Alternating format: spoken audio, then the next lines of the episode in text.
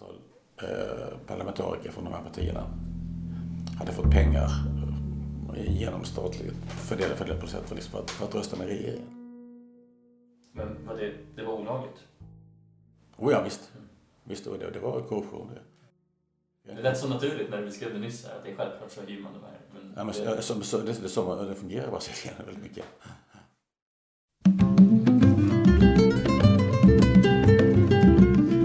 Varje kväll vid åtta tiden går jag stigen ned för berget och så hoppar jag på bussen som går till Copacabana. Jag har badat, jag har duschat, luktar gott om hela kroppen och så börjar jag gå och jag tål att tittas på. Dansa samba med mig. Aj, aj, aj.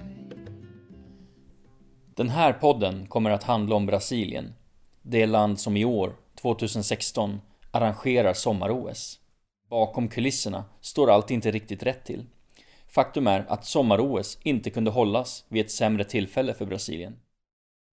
Denna, eh, tyvärr, jag, jag insett att Brasilien just nu är ett slags eh, uh, kidnappning av demokrati som gjordes av en grupp av uh, korrupta politiker och jurister.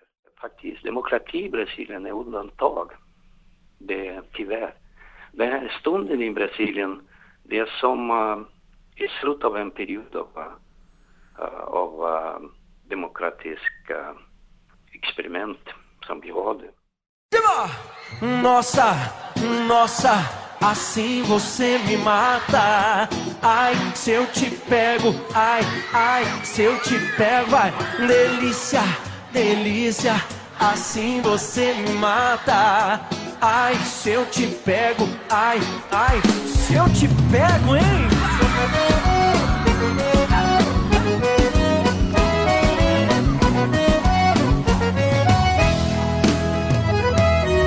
Um sábado na balada.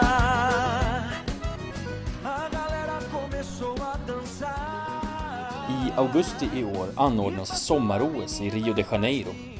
Staden ligger vid Brasiliens sydöstra kust och Sydatlanten sträcker ut sig långt bortom den blå horisonten. Den ikoniska Jesus-statyn vakar över staden från en bergstopp. Det är molnfritt och vindstilla.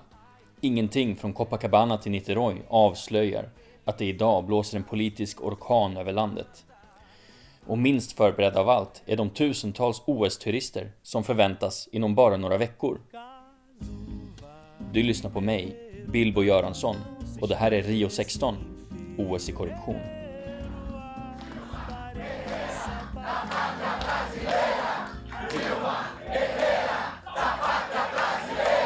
Bom dia, bom dia, senhores e senhoras jornalistas.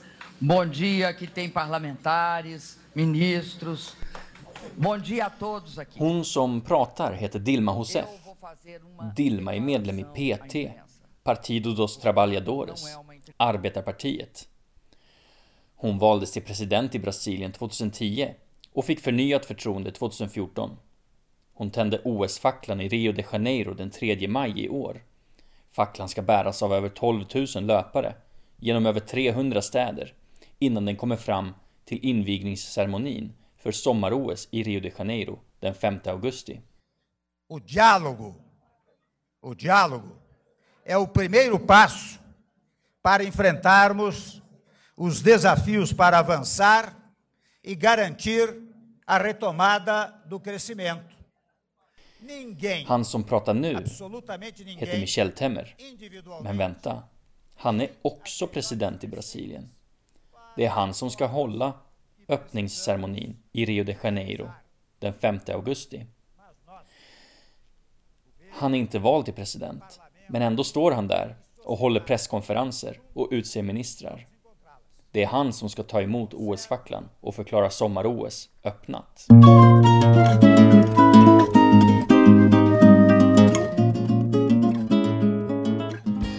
Rio de Janeiro, staden där de olympiska spelen kommer att hållas, är mitt uppe i förberedelserna för alla olika tävlingar. Och staden gör sig redo för att ta emot en våg av turister som vill bada på Copacabana, dricka öl eller lära sig dansa samba. Miljarder dollar har gått åt för att bygga arenor, motorvägar och festlokaler åt besökarna. En egen tunnelbanelinje har dragits till OS-området som förväntas bli klar i juli och hotellen är redan överbokade. Men bakom kulisserna står allt inte riktigt rätt till. Faktum är att sommar-OS inte kunde hållas vid ett sämre tillfälle för Brasilien. Världshälsoorganisationen varnar för en epidemi av Zika-viruset, en allvarlig sjukdom som sprids via myggorna i Brasiliens djungler. Rio de Janeiro ligger mitt i en av de djunglerna där myggorna finns. OS-turisterna skulle, om de blir smittade, kunna föra med sig sjukdomen till världens alla hörn enligt experter som vill att sommar-OS helt enkelt ska flyttas därifrån eller ställas in. Men kanske ännu allvarligare är den regeringskris som har blossat upp i år. Ekonomin står i fritt fall och inflationen, ökningen av priser, är rekordhög. Brasiliens ekonomi är idag i sitt värsta läge sedan 1930-talet. Den ekonomiska krisen har bidragit till ett allt hårdare politiskt klimat i Brasilien.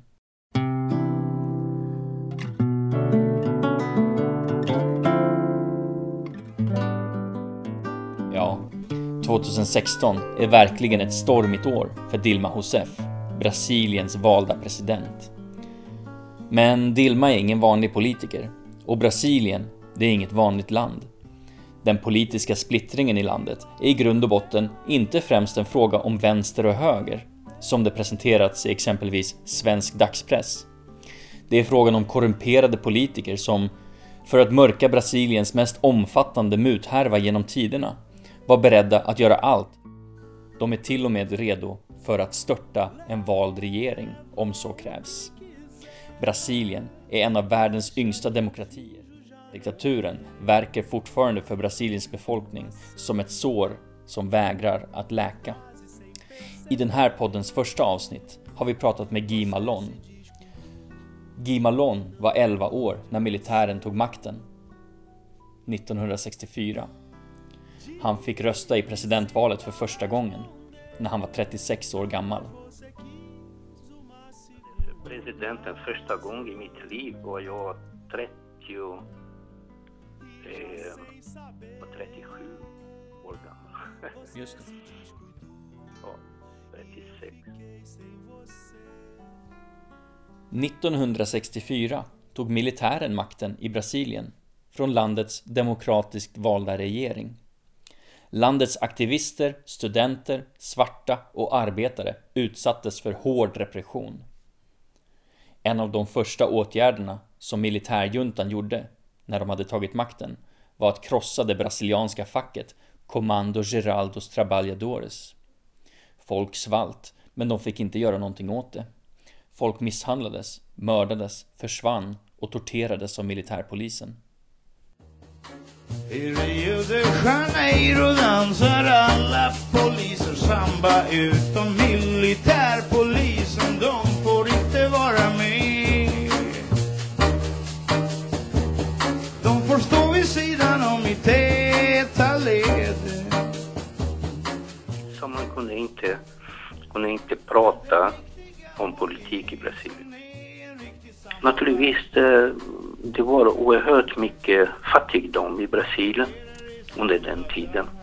Jag menar, man kunde se barn som, eh, som skulle dö av hunger. Eh, och då eh, en väldigt dramatisk situation som man upplevde.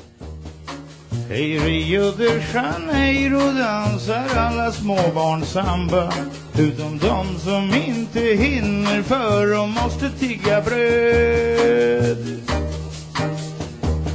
de får inget samba understöd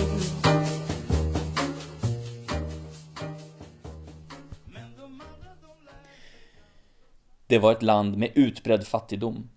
Men de arbetare eller bönder som aktiverade sig på sina arbetsplatser eller åkrar straffades hårt av sina arbetsgivare, patron, eller av militärpolisen.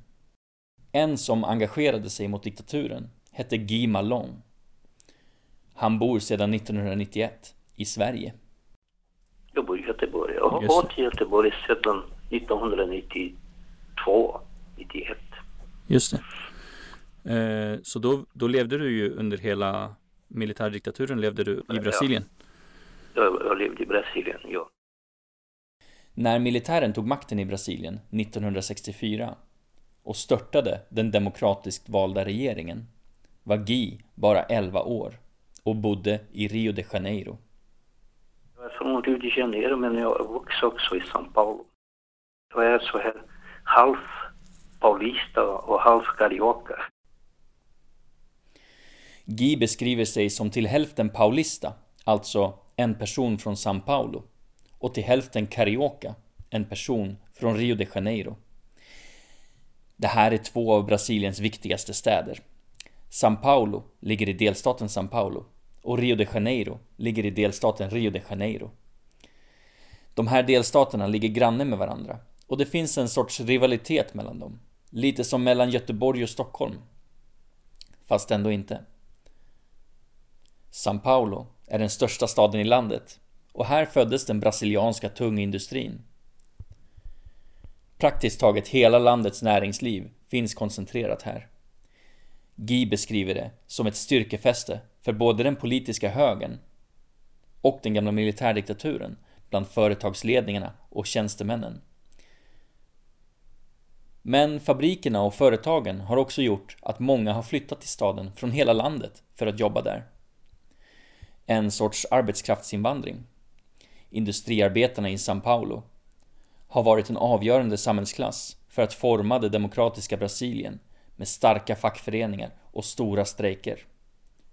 Rio de Janeiro å andra sidan har alltid varit den kulturella huvudstaden. De fria tankarna hos studenter, journalister, musiker och konstnärer var en annan viktig grogrund för demokratiska, liberala och socialistiska idéer mot militärdiktaturens styre på 60-talet.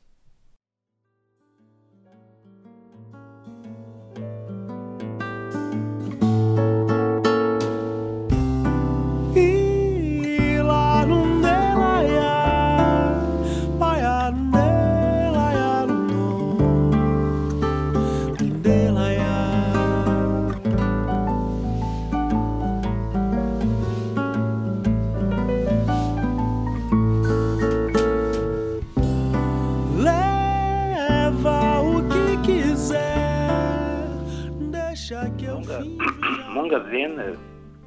Jag har varit där i, i manifestationer i Rio de Janeiro som var då den bastion av uh, resistens av, demokra- av uh, diktaturen, mot diktaturen. Ja, då vet jag, under den tiden de torterade, torterades och uh, eh, var tvingade att eh, lämna landet på ett sätt eller annat. Det är många som gick eh, underground under ytan och, och blivit del av, av eh, de politiska eh, motståndsorganisationer som fanns där. Som eh, kallades då från diktaturen av terrorister. Alla som engagerade sig mot militärdiktaturen kallades för terrorister av regeringen menar Guy Malon. Guy ville engagera sig på alla sätt som gick mot förtrycket. Han försökte som 14-åring ta värvning i en av de organisationer som tog till vapen mot diktaturen. Eh, jag var, jag var för ung för att kunna tas av sådana organisationer. Jag försökte, men de, de ville inte ha mig. Jag var 14 år gammal. Så, med de flesta vänner så var, så var som var äldre, 18 år, 19 år. Eh, många som har försvunnit. Och eh, ja, det är en tragisk eh, sida av brasiliansk historia tycker jag. Jag har eh, manifesterat sedan jag var 15 år gammal. Mm. Eh, under diktatur till exempel. Det var livsfarligt att manifestera. Så jag var där på gatorna och manifesterade. Jag blev, eh, så att säga, marxist när jag var 15 år. På 60-talet pågick Vietnamkriget och Guy var långt ifrån den enda som blev aktiv för vänsteridéer. Både i Europa, USA, Asien och Sydamerika var marxistiska idéer populära bland de som ville protestera mot vad de tyckte var fel i samhället. Militären i Brasilien gick hårt åt dem som kämpade för demokratins återinförande och de kallade alla kritiker för terrorister. Vi hade 100 000 personer som manifesterade på Avenida Rio Branco i Rio de Janeiro. Jag var där, eh, 14 år gammal, och kastade sten på polisen. Och, allt. och många av mina vänner dödades eller, eh, eller var tvingade att lämna landet. Alltså. Men uh, eh, som tur är, jag var inte en av dem. En som inte klarade sig lika bra var Dilma Rousseff. Hon som 2009 skulle väljas till att bli Brasiliens president. Hon gick med i en gerillagrupp mot regeringen 1964 efter att militären tagit makten. Då var hon bara 16 år.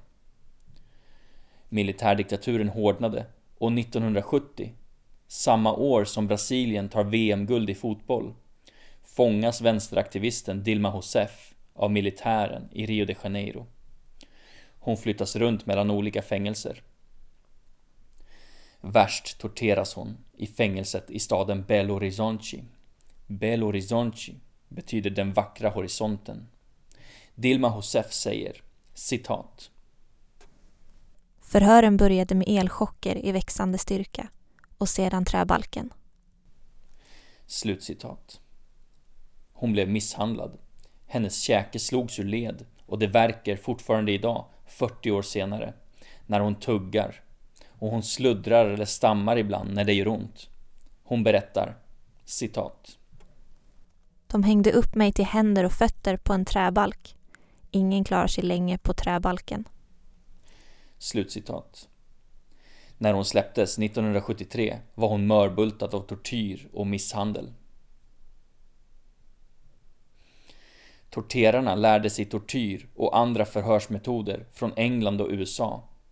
Det står i en statlig rapport på över 2000 sidor som släpptes 2015 av Brasiliens regering.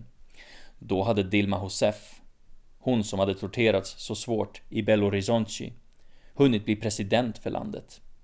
I rapporten från 2015 finns ett vittnesmål från den gamla torteraren Paulo Malhais, tidigare överste i Brasilien från militärens tid vid makten.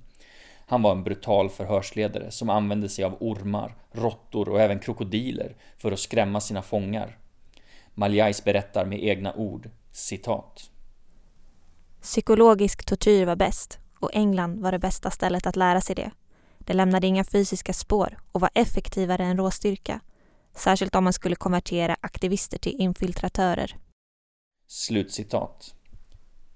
Två veckor efter att han lämnat sina vittnesmål hittades officeraren Marjais död i sitt hotellrum. Dödsorsaken är oklar, men teorierna flödar bland ex-fångarna från militärdiktaturen. De är övertygade att översten har mördats av sina gamla militärkollegor som vill undvika att han avslöjar ännu mer om hur de behandlade sina fångar.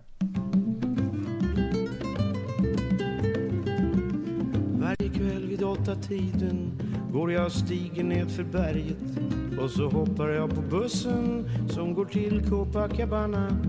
Jag har badat, jag har duschat, luktar gott om hela kroppen och så börjar jag gå och jag tål att tittas på. Dansa samba med mig. Aj, aj, aj, aj.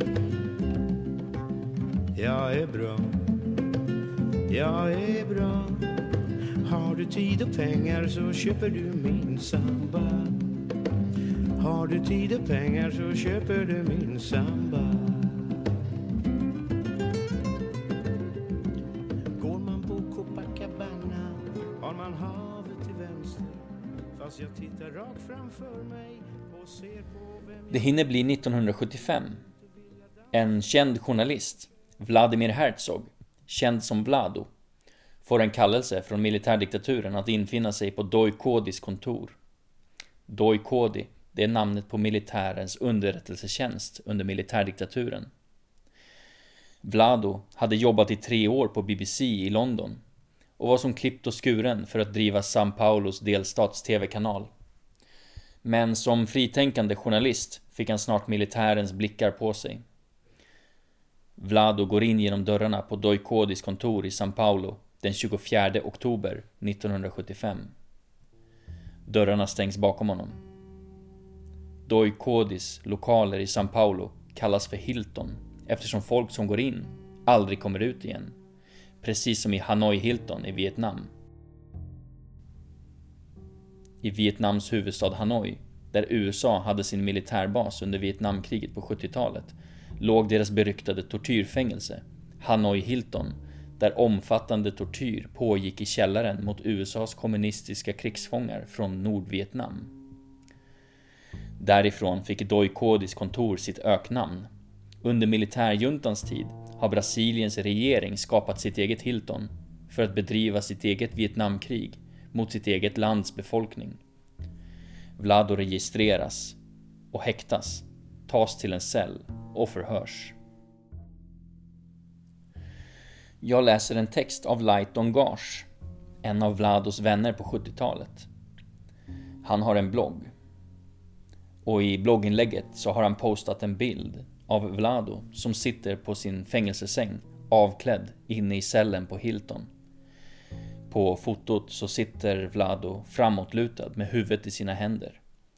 Det är den sista bilden av Vlado Herzog vid liv. Fotot togs av militären. Strax därefter hittas Vlado död i sin cell. Vlado Herzog ska ha hängt sig i sitt skärp inne i cellen, enligt soldaterna på plats. Han begravs på den judiska församlingens kyrkogård i São Paulo. Men församlingen begraver honom inte i utkanten av kyrkogården, som är brukligt vid självmord. Hans grav får en central plats. Församlingen är nämligen övertygad om att Vlado blivit mördad. Och det är inte de enda med misstankar mot militären. Medicinska tekniker uppger att Vlados ben står i en omöjlig ställning i förhållande till marken om det ska vara frågan om ett självmord. Dessutom är skärp inte tillåtna i cellerna och vi vet ju redan att han har blivit av med alla sina kläder när han låstes in. Fångar tvingas lämna ifrån sig sina skärp vid kroppsvisiteringen. Dessutom visar obduktionsrapporten att Vlados hals hade två strypmärken. Om Vlado dog av hängningen skulle där bara finnas ett strypmärke. Internationell press tar upp Vlados död och riktar blickarna mot Brasilien. Vlado är den 38 personen som har tagit sitt liv i militärens celler 1975 enligt officiella siffror. Många misstror uppgifterna. Många tror att underrättelsetjänsten Doikodis officerare på Hilton har mördat journalisten och tv-personligheten Vlado och sedan skändat kroppen genom att hänga upp den i fängelsecellen. De flesta av de här 38 personerna som har tagit livet av sig i Doikodis celler har troligen blivit mördade. Vlados död ger fart till motståndskampen både i Brasilien och internationellt. Protester bryter ut. 1978 strejkar industriarbetarna i São Paulo och vinner för första gången en stor seger mot arbetsgivarna. De får löneförhöjning. En av de unga industriarbetarna heter Lula da Silva. Han har bara nio fingrar. Lillfingret blev han av med på en bildelsfabrik som 21-åring. Hans popularitet bland andra industriarbetare ökar under strejkåret 1979. Det blir 1980. Pink Floyds Another Brick in the Wall spelas på kassettbandspelarna. Sommar-OS hålls i Sovjetryssland och bojkottas av USA. Och Brasiliens unga arbetare och studenter har fått nog. De är trötta på censuren, lögnerna, fattigdomen och det eviga våldet.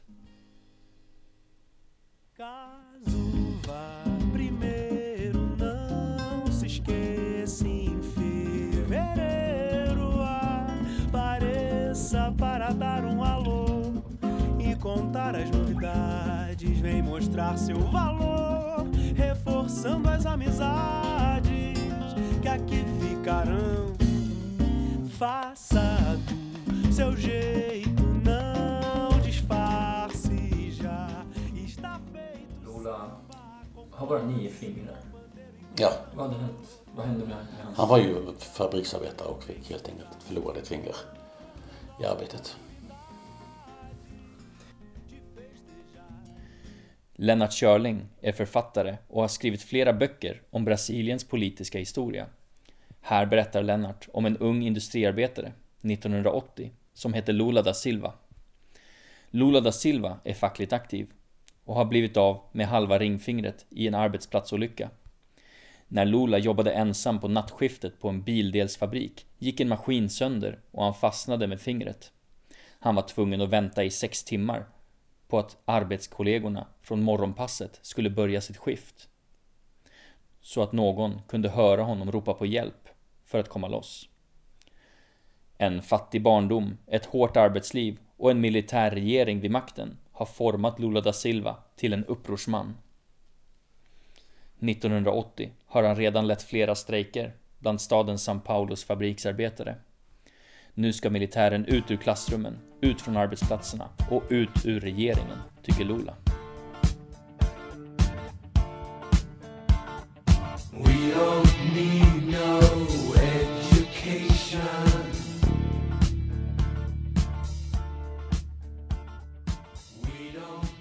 Och det var ju kring 80 ungefär som, som de stora skändningarna skedde. Det var ju när då med, med bland annat med de strejkerna som Lula var med och ledde i södra Brasilien i São Paulo. På, bland annat då på Scanias eh, fabrik i, i São Paulo.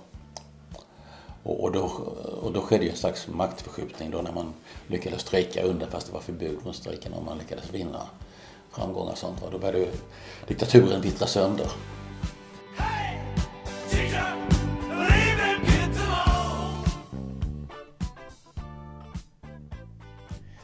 São Paulos fackföreningsaktivister med Lula da Silva i spetsen sätter sig i ett möte och bildar arbetarpartiet PT.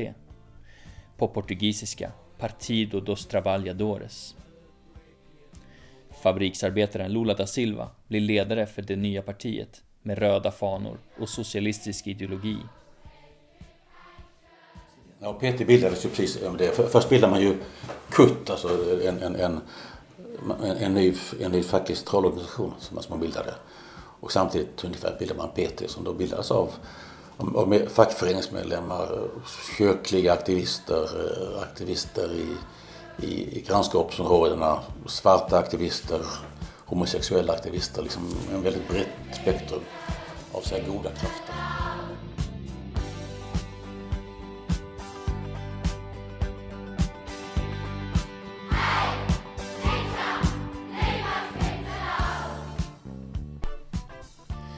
Påtryckningarna underifrån mot militären blir för stora. 1985 tvingas regeringen lämna makten.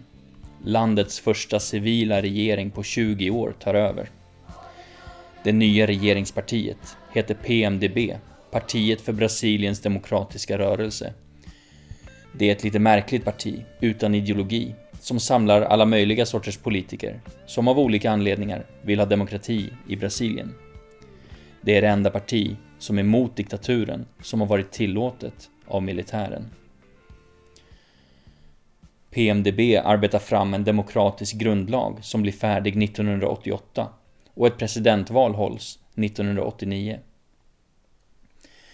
Guy Malon, han som vi hörde tidigare i programmet, han som kämpade mot diktaturen som tonåring, har hunnit bli 36 år gammal innan han får rösta för första gången i ett presidentval. Nu går han till vallokalerna och röstar. Hans kandidat i presidentvalet heter Lula da Silva för arbetarpartiet PT. Men eh, Lula vinner inte. Lula da Silva, fabriksarbetaren med nio fingrar, som bildat arbetarpartiet PT, kommer på andra plats i presidentvalet. De socialistiska drömmarna får vänta för först och främst måste någon få kontroll över landets ekonomi, tycker väljarna i Brasilien. Efter ett jämnt val blir presidenten för Brasilien Fernando Collor de Mello, en högerpolitiker som gjort sig känd för att ha koll på sånt där som har att göra med pengar och skatter och hur man ska använda dem. Det är populärt i Brasilien, som på den tiden led av hög inflation, alltså att priserna på varorna i affärerna ökade väldigt snabbt. Priserna ökade med 25% per månad och situationen blev desperat för landets fattiga. Hur gick det egentligen för deras första demokratiskt valda president som skulle ta hand om deras pengar? Inte så bra faktiskt. Color de Melo blev inte långvarig som president. Nu har det hunnit bli 1992. I Brasilien beslutar båda kamrarna av Brasiliens parlament att ställa president Fernando Collor de Melo inför riksrätt. Det är en sorts domstolsförhandling. Riksrätt innebär att parlamentet ska utreda om presidenten är lämplig att fortsätta sitt uppdrag. Anledningen är att han anklagas för att ha tagit pengar som inte var hans, utan brasilianska statens. Det här är frågan om en korruptionshärva. En illavarslande start på kontinentens yngsta demokrati. Var, varför? Ja, det är det för att det, det, Brasilien det är ju ingen, är ju ingen parlamentarism utan, det utan presidenten ansvarar inte inför parlamentet, kongressen. Utan han, han är väljs av folket säger han. Så finns det där impeachment-instrumentet och det är ju till för att om, om, om presidenten gör något riktigt fult, va, liksom, om, om, om, om, om brottsligt och sånt så kan man avsätta presidenten. Fernando Collor de Mello försökte först övertyga parlamentet att han inte skulle avsättas. Men han talade för döva öron.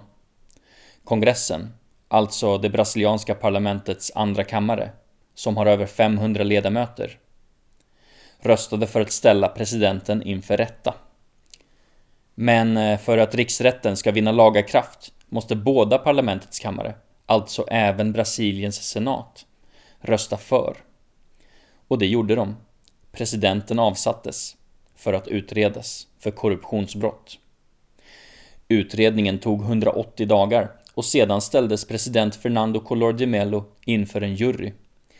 Men riksrätt är ingen vanlig domstol. Istället för en jury av domare, som en vanlig rättegång i till exempel tingsrätten, så ställdes presidenten inför en jury som utgörs av Brasiliens senat. Alltså samma senatorer som misstänkte honom för korruptionsbrottet 180 dagar tidigare. I ett sista desperat försök att undvika att bli dömd för korruption avgick Fernando Collor de Mello från sin presidentpost i slutet på 1992. En dag innan riksrättsförhandlingarna skulle äga rum. Men det hjälpte inte. Han dömdes först ut av senaten och sedan även av högsta domstolen och fick inte längre ställa upp i några presidentval i Brasilien.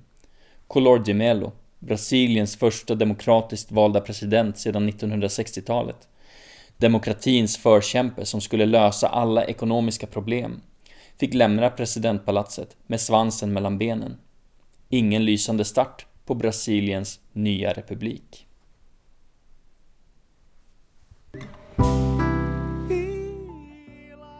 –1994 tar Sverige bronset i fotbolls-VM för herrar efter att ha gjort en av våra bästa turneringar genom tiderna.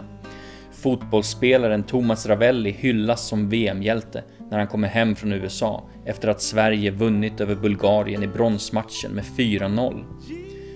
Men det var Brasilien som grävde guld i USA. Ändå uteblev guldregnet i de fattiga bostadsområden favellor som vuxit fram i de brasilianska storstädernas utkanter.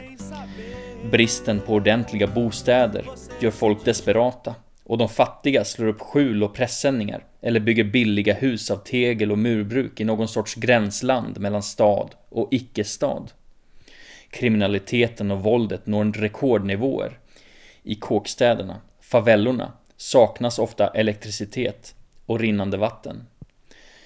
1980 det år miljoner människor i Brasilien protesterade mot våldet och fattigdomen mördades ungefär 13 000 personer i landet.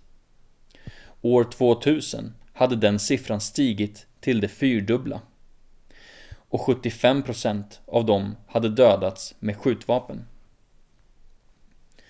Mellan 1989 och 2000, det vill säga demokratins första årtionde, så dog ungefär två miljoner brasilianare till följd av mord, självmord och olyckor. 1997 flyttar författaren Lennart Körling till en fattig stadsdel i Salvador i Brasilien för att jobba med biståndsarbete för unga brasilianska fattiga. På den tiden var han musiker. Tio år tidigare spelat på karnevalen och förälskat sig i det brasilianska samhället, kulturen och musiken, men också velat engagera sig mot de sociala orättvisorna i landet. Generositeten, färgerna, sättet att leva, sättet att vara. Och, och samtidigt då eh, ojämlikheten, fattigdomen, eländet som fanns där sida vid sida. Jag åkte dit som, som volontär för det som då hette UBV, som numera heter Latinamerikagrupperna. För att jobba i en kulturförening i staden Salvador i, i Brasilien. För att jobba som producent i en kulturförening där. Som arbetade med musik som ett socialt verktyg. Lennart fick genom biståndsorganisationen UBV, som idag kallas för Latinamerikagrupperna, kontakt med många ungdomar som bodde i favellan. UBV ville erbjuda alternativ till kriminaliteten och våldet som många unga växte upp med. Och Lennart får med sig flera ungdomar i ett band. Tillsammans åker de flera gånger till Sverige, både för att spela musik och för att föreläsa om ungas situation i Brasilien. De var sammanlagt det var 13 gånger i Sverige med olika grupper för den föreningen och runt. På slutet var det mest på skolor vi spelade och vi gjorde workshops och vi snackade om Brasilien och försökte förklara hur det var att växa upp som ungdom i Brasilien. Ja, de bodde i det här området då. Alla trodde att de var gatubarn. Men det var de inte. Alltså, det, var, det var inte barn som bodde på gatan men det var barn som tillbringade lite väldigt mycket tid på gatan då eftersom skolan i Brasilien då bara, eh, eh man arbetar bara halvtid men alltså bara, man går förmiddag, eftermiddag eller kväll i skolan. Och utöver det har man mycket tid som man inte har någon sysselsättning då. Och man, en del blir tvingade att, att jobba på gatan då. Men väldigt många då tillbringar tid på gatan och så drar man lätt, dras man lätt in i, i droger och i kriminalitet och sånt. Brasilien som demokrati har inte hållit löftet till landets fattiga befolkning.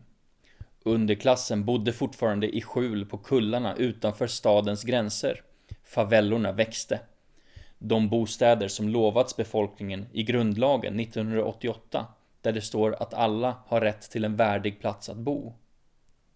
Och fördelningen av jord till de fattigaste på landsbygden, den så kallade jordreformen, hade uteblivit. En rörelse bland jordlösa lantarbetare växte sig stark och trots hårt motstånd från regeringen med flera dödsfall så genomförde organisationen MST, de jordlösas rörelse, en rad ockupationer av obrukad mark som de tog från rika landägare och gjorde odling till en kampmetod. Vill du berätta lite? Ja, så vi, vi samlades ju i, i den här stan på kvällen och, och eh,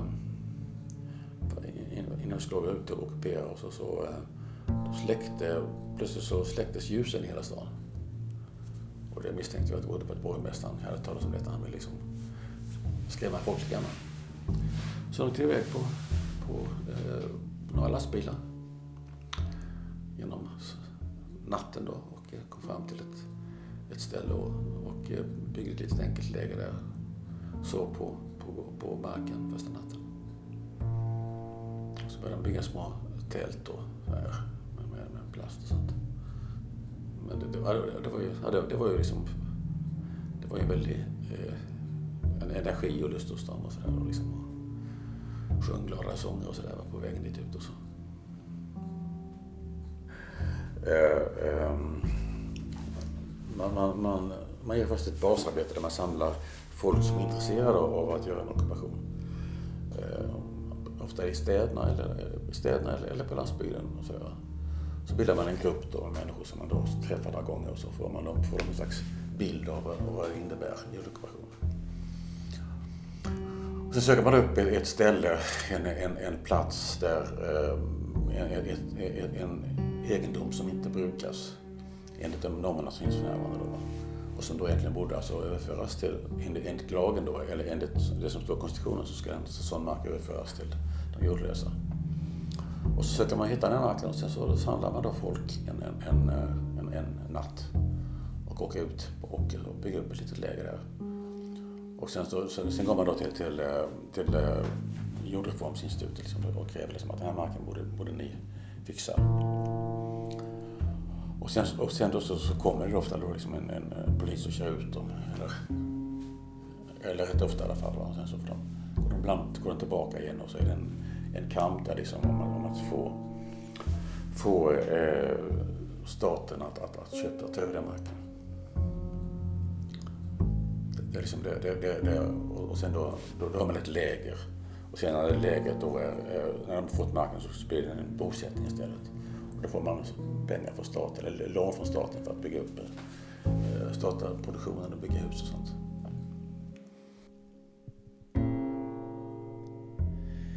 Nu är det 2001. De sociala klyftorna ökar och samhället börjar likna en tryckkokare på väg att explodera på gasspisen. Brasiliens nya republik som föddes med den demokratiska grundlagen 1988 fyller 13 år och gör tonårsuppror. För tredje gången ställer Lula da Silva upp i presidentvalet. Och den här gången så vinner han.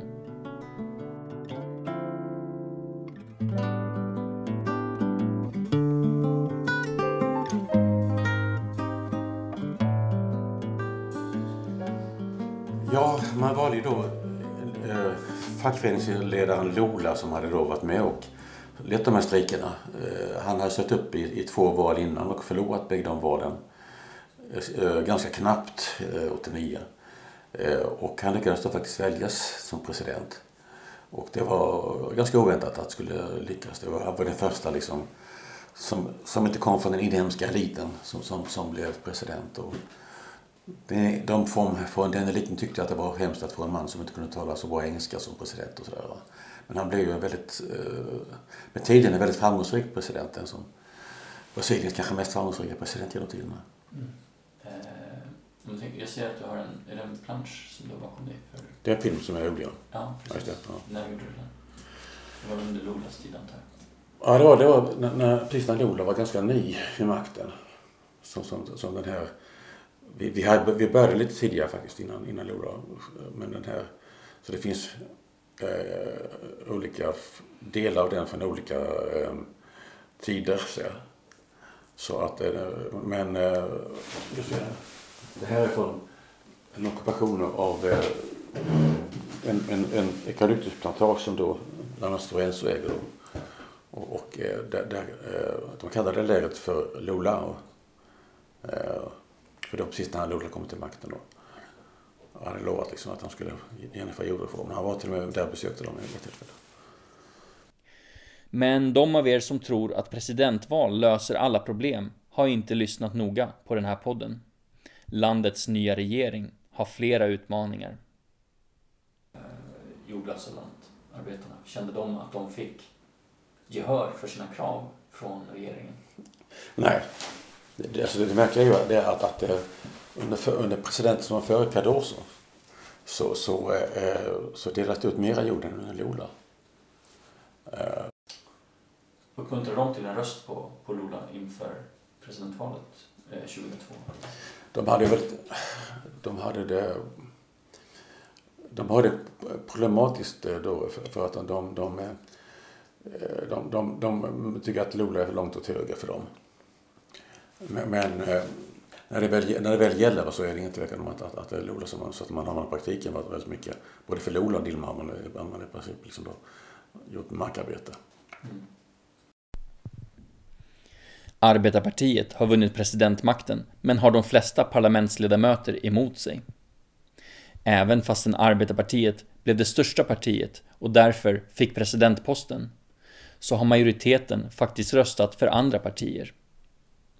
Landets ekonomi är i kris och utrymmet för socialistiska reformer är litet. Fattigdomen fortsätter att bre ut sig och Lula tror inte att de fattiga behöver jord, de behöver utbildning och industrialisering, menar han. Dessutom har han lovat landets rika och mäktiga överklass att inte skynda på för snabbt med fattigdomsbekämpningen. Att, att, eh, att Lula... Eh, Brasilien var ju i ett väldigt utsatt ekonomiskt läge. Och det, och det internationella finanskapitalet hotade ju väldigt mycket. Brasilien då med att, liksom, att om du går för, för långt snabbt fram, hårt fram så kommer det, kommer det att gå åt skogen för er. Så att det var ju, han, han liksom på sätt ville lova på något sätt då, liksom, kapitalet och, och även in, internt då, liksom, att vi kommer inte göra sån hård politik som, ni, som eh, utlovat. Att jag måste liksom sanera eh, ekonomin och sånt först. Så han, han, han körde sån politik först de första åren och, och eh, han var ganska illa däran egentligen. Brasilien går in i en ny stormig politisk period. Lula tampas med att både försöka komma överens med majoriteten i kongressen, som utgörs av högerpolitiker, och samtidigt inte uppfattas som en svikare bland sina väljare i storstädernas fattiga kvarter. Eller inom fabriksarbetarklassen och bland landets fattiga jordbrukare. Ja, vad som, vad som hände, hände under Lula, det var ju då eh, att han... Eh, vad som jag anser är nästan det viktigaste var att han höjde minimilönen. Eh, konsekvent. Va? Vilket eh, betyder mycket för, för de som, som låg längst ner. Sen var det ju sån här Bolsa Familia eh, som, som får man se då som, som, som det också som gav ju rätt mycket pengar också. Eller inte mycket pengar men det gav lite pengar till, till de fattiga. Så att liksom det, det var ju ett antal tiotals miljoner som, som, som lämnade fattigdomen under, under Lula. Eh, så att det, det, det är väl det, det, viktigaste han genomförde. Och det, det, att det också kom ett antal eh, officiella arbeten, alltså arbets, äh, tillgängliga jobb som var det riktiga jobb om man säger så, ökade kraftigt det, det, var, det var väl hans mest positiva insats. Mm. Vill, du, vill du beskriva det, Bolsa, eh, Bolsa Familia? Är det som ett, hur, kan man, hur, man, hur kan man beskriva det för en Man kan beskriva det som, som, ett, som ett barnbidrag. Som en, men det, var villk, det är villkoret av att barnen att de är fatt, barnen är fattiga och att barnen går skolan. Och det är inte så mycket pengar man får men, men ja, de, de som jag talar med var väldigt nöjda, glada för det. Alltså det. Om man inte har några pengar alls så är det en väldigt stor skillnad. Du kanske vill veta vad som hände sen? Då tycker jag att du ska lyssna på nästa avsnitt av den här podden. Då ska vi få veta om korruptionsanklagelserna mot Lula da Silva och hur han trots alla motgångar lyckades bli återvald 2006 och hur han lyckades lyfta miljoner brasilianska familjer ur fattigdomen. Samtidigt blir vänstermilitären Hugo Chavez vald till president i Venezuela och Evo Morales blir vald till president för Bolivia som första president med rötter i landets stigmatiserade ursprungsbefolkning. Det verkar som att vänsteråsikter har blivit på modet i Latinamerika i början på 2000-talet. Men vi ska fokusera på Brasilien och frågan är hur det går för Lulas arbetarparti. Och hur reagerar högerpartierna och landets överklass på vänstervindarna? Samtidigt pågår ett inbördeskrig mellan militärpolisens brutala divisioner och drogkartellerna i favellorna. Och som i alla krig är det de obeväpnade civila som betalar det högsta priset. Efter militärdiktaturens fall lämnade faktiskt aldrig militären över makten för polisväsendet till den civila regeringen. Därför är det militärpoliser som till stor del sköter patrullerna i storstädernas fattiga favellor och ofta med dödlig utgång. Vi kommer lära oss att blodet rinner tjockt ut med stigarna i favelan Akari utanför Rio de Janeiro där polisen får bonus om de lyckas döda svarta män mellan 15 och 29. Och vi kommer lära oss att allra värst blir polisvåldet i samband med internationella idrottsevent som fotbolls-VM 2014.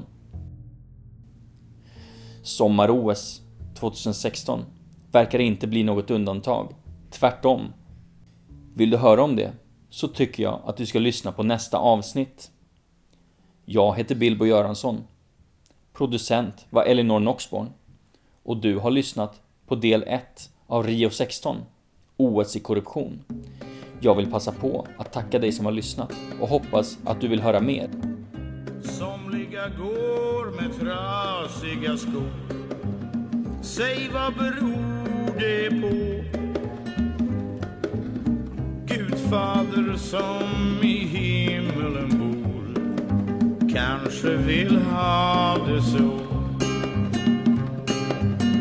Gud fader som i himmelen bor. Blundar och sover sött. Vem bryr sig om ett par trasiga skor? När man är gammal och trött. Vem bryr sig om hur dagarna går? De vandrar som de vill. Medborgare om ett hundra år finns du ej längre till. Då har någon annan tagit din stund. Det vet du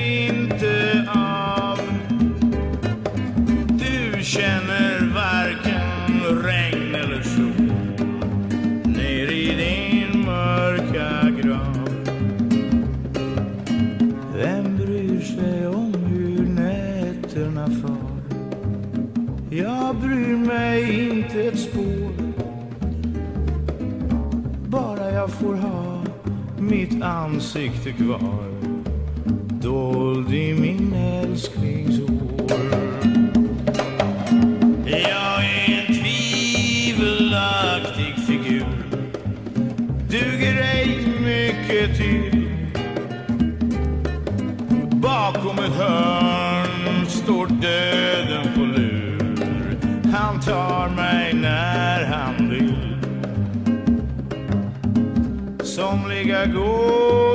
Trasiga skor. Tills de har slutat gå. Djävulen som i helvetet bor får sig ett gott skratt då.